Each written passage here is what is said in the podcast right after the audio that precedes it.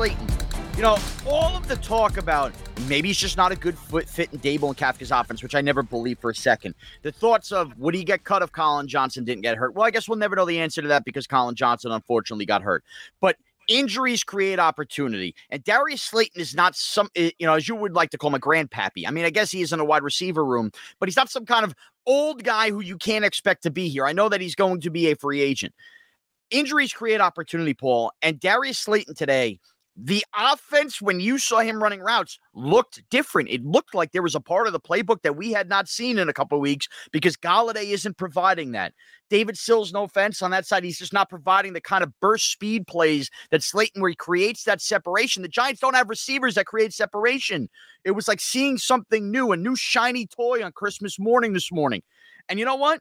For all the talk about what Slayton dealt with, whatever, he's allowed to impress his coaching staff the rest of the way and play himself into another contract. That is allowed. You're not just written off because you're there because of that. You know, you didn't get traded any of that.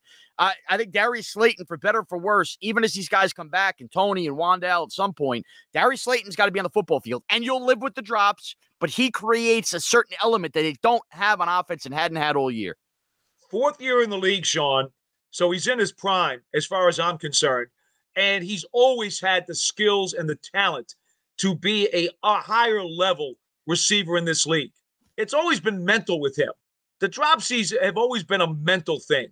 And then, of course, we've also seen some flashes of, I, I don't, I don't want to say uh, a brain lock, but you know, we've discussed some of his faux pas over the course of the last few weeks, things that just were inexcusable. But again, I don't know if they had told him earlier in the week but he put in the extra work. And it, whatever happened, he was a very integral part of that offense today. And God knows, Daniel Jones knows the guy and can trust the guy. He's been throwing to him for how many years now? You know, this is not like it's coming out of the blue. No, you're absolutely right. And and just quickly, before we get to the defensive side, and there's a lot of heroes there, and somebody that you've been all over here for two weeks on the positive side deserves a lot of credit. I also want to talk about the coaching staff in this light, too. You know, when Saquon went down, number one, good for them not just letting Saquon talk himself back into the game. Go get that X ray and then come back. We'll put you back in. And such an an unfamiliar sight to see Saquon Barkley leave a game and come back after getting checked on injuries because of all the injuries dealt with. What an emotional uplift that must have meant to all those guys in the locker room. Go, oh, Saquon's good. We haven't seen this happen with Saquon. But on top of that, Paul, you think about how critical a player Saquon Barkley is. Some might call him the NFL's MVP here through the first five games. The idea, again, with Matt Breida and Gary Brightwell, that the playbook remained the same.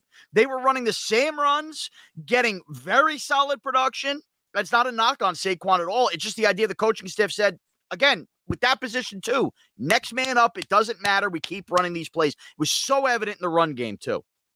And you know, let's let's just go right to the crux of Gary Brightwell's situation.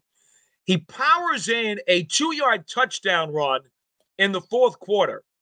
And if you know, you remember at that point you didn't know if Barkley was coming back right. because his shoulder his shoulder had been banged up.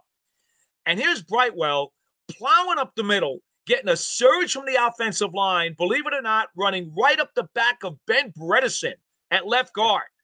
And then getting a push himself as Evan Neal and Myarick. Neal, yeah.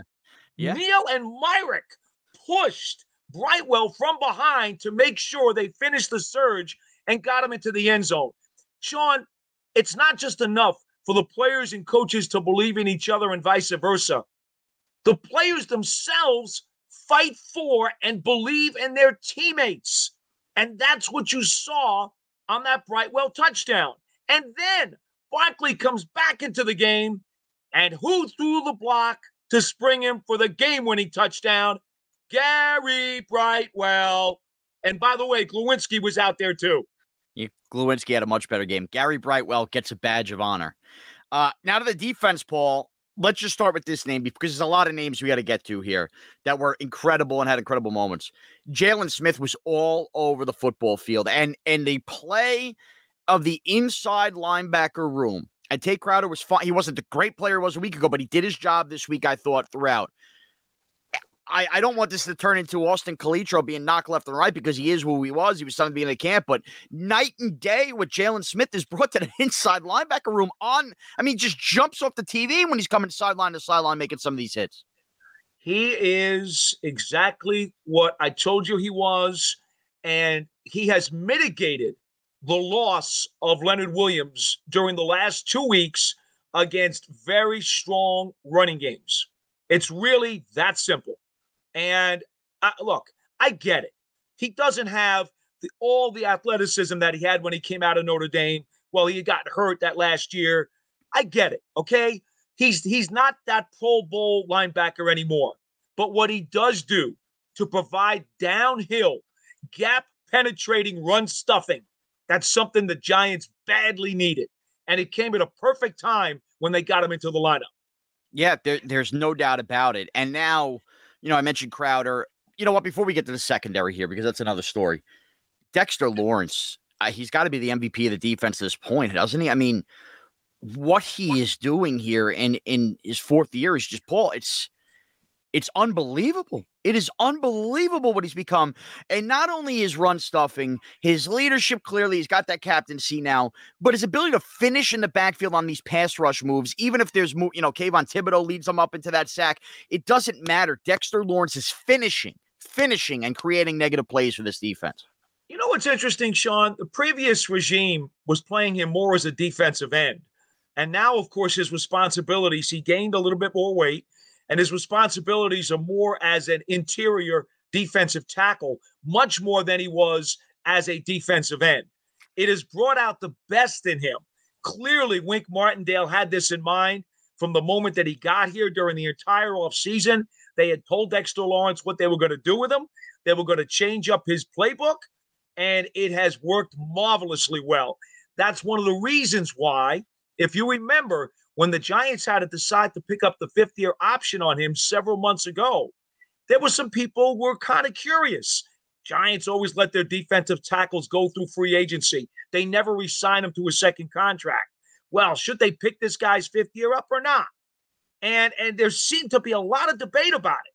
But Wink Martindale knew he could bring out more in him with with kind of this position change, and that's why they picked up the option and thank thankfully they did because you see the the contracts like Austin Johnson got, you know, guys that we've seen around here get really really big paydays. At least we kind of get that fair value here next year, but they're going to have to work out a long term deal because Dexter Lawrence has earned it. And by the way, you're talking about guys drafted in the first round. Not many of them have earned those second contracts with the Giants no, in recent years. Not at it's all. Good to, it's good to see Dexter Lawrence have it now.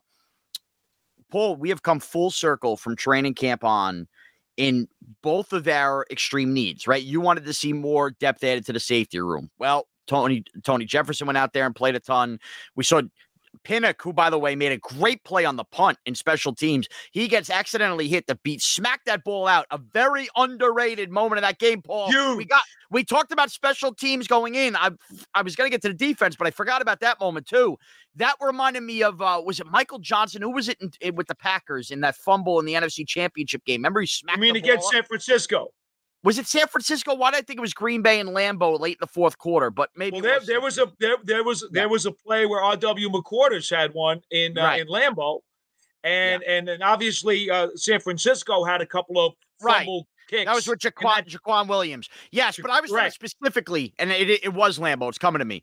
Michael Johnson was Mike. Is I getting the name right? Michael Johnson, our old yeah. backup safety. Yes. Okay. Yeah. He makes well, a play. Yeah, I think it was RW McQuarters who muffed the punt. And yeah. he makes the play where the Packers are about to recover and he gets underneath and he swats it out. And that's yep. exactly what Pinnock did. Such an underrated moment because you would have gave the Packers the ball back plus territory right then and there. But anyway, long story longer. We're talking about all the safeties you wanted.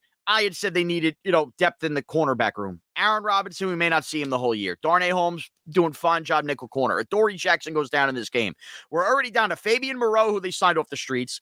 Uh, you know, McCloud, who came in uh, from Buffalo, signed off the streets, and then we still had Justin Layne, who was cut by Pittsburgh late. All of these guys were not with the Giants in camp, and all of them, as the Packers are refusing to run the ball late to try to win the game, are making stops left and right, Paul. Stop looking right. I'm going to tell you something. I can't explain how they did it.